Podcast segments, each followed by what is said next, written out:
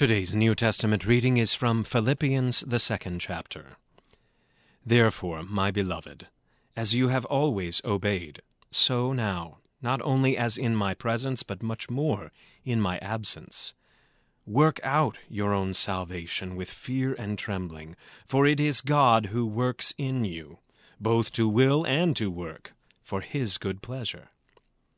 Do all things without grumbling or questioning that you may be blameless and innocent, children of God, without blemish in the midst of a crooked and twisted generation, among whom you shine as lights in the world, holding fast to the word of life, so that in the day of Christ I may be proud that I did not run in vain or labor in vain.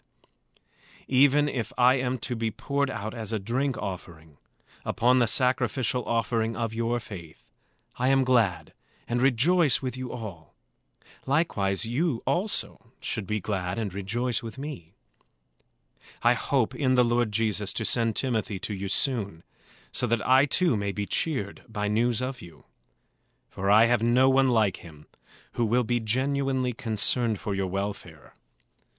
For they all seek their own interests, not those of Jesus Christ. But you know Timothy's proven worth how as a son with a father he has served with me in the gospel. I hope therefore to send him just as soon as I see how it will go with me, and I trust in the Lord that shortly I myself will come also. I have thought it necessary to send you Epaphroditus, my brother and fellow worker and fellow soldier, and your messenger and minister to my need. For he has been longing for you all, and has been distressed because you heard that he was ill. Indeed, he was ill, near to death. But God had mercy on him, and not only on him, but on me also, lest I should have sorrow upon sorrow. I am the more eager to send him, therefore, that you may rejoice at seeing him again, and that I may be less anxious. So receive him in the Lord with all joy, and honor such men, for he nearly died for the work of Christ, risking his life to complete what was lacking in your service to me. This is the word of the Lord. For today's meditation on God's Word, we welcome the Reverend Luke Walters. Grace to you and peace from God our Father and Lord Jesus Christ. God's Word for our meditation today is from the Apostle Paul's letter to the Philippians, chapter 2.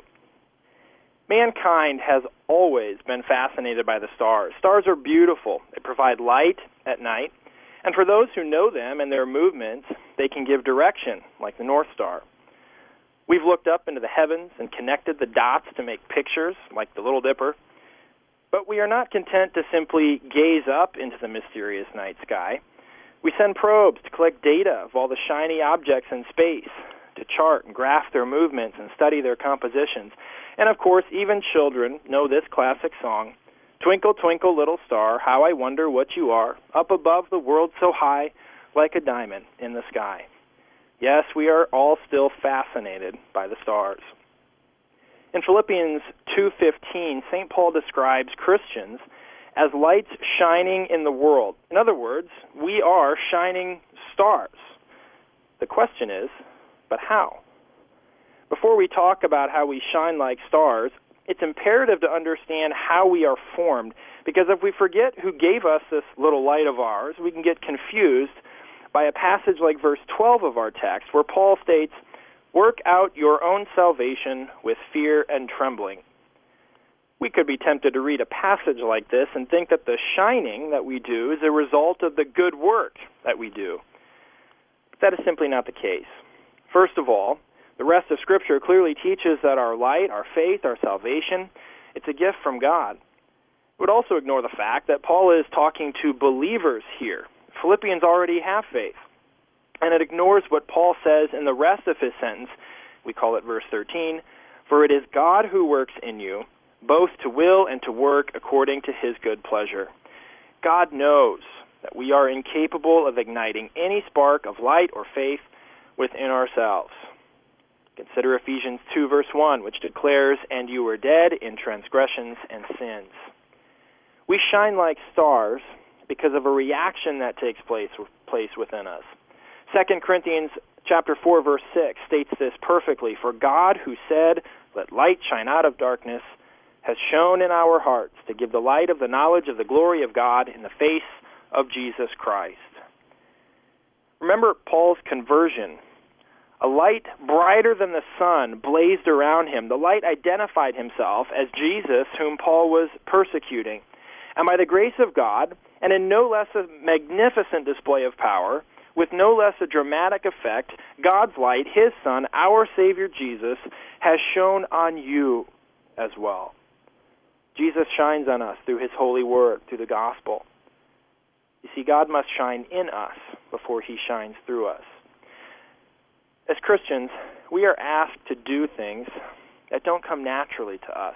Things like turn the other cheek, take words and actions in the kindest possible way, do unto others as you would have them do unto you.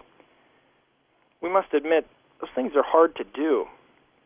And our light is in danger of fading or dying if we do not have enough fuel, if we don't hold on to the word of life, as St. Paul says. The same God who created the light that shines in us also sustains that light through the word of life that tells us about the perfect life and innocent death of Jesus, through the word of life that tells us his son Jesus died for you and every last one of your sins would be forgiven.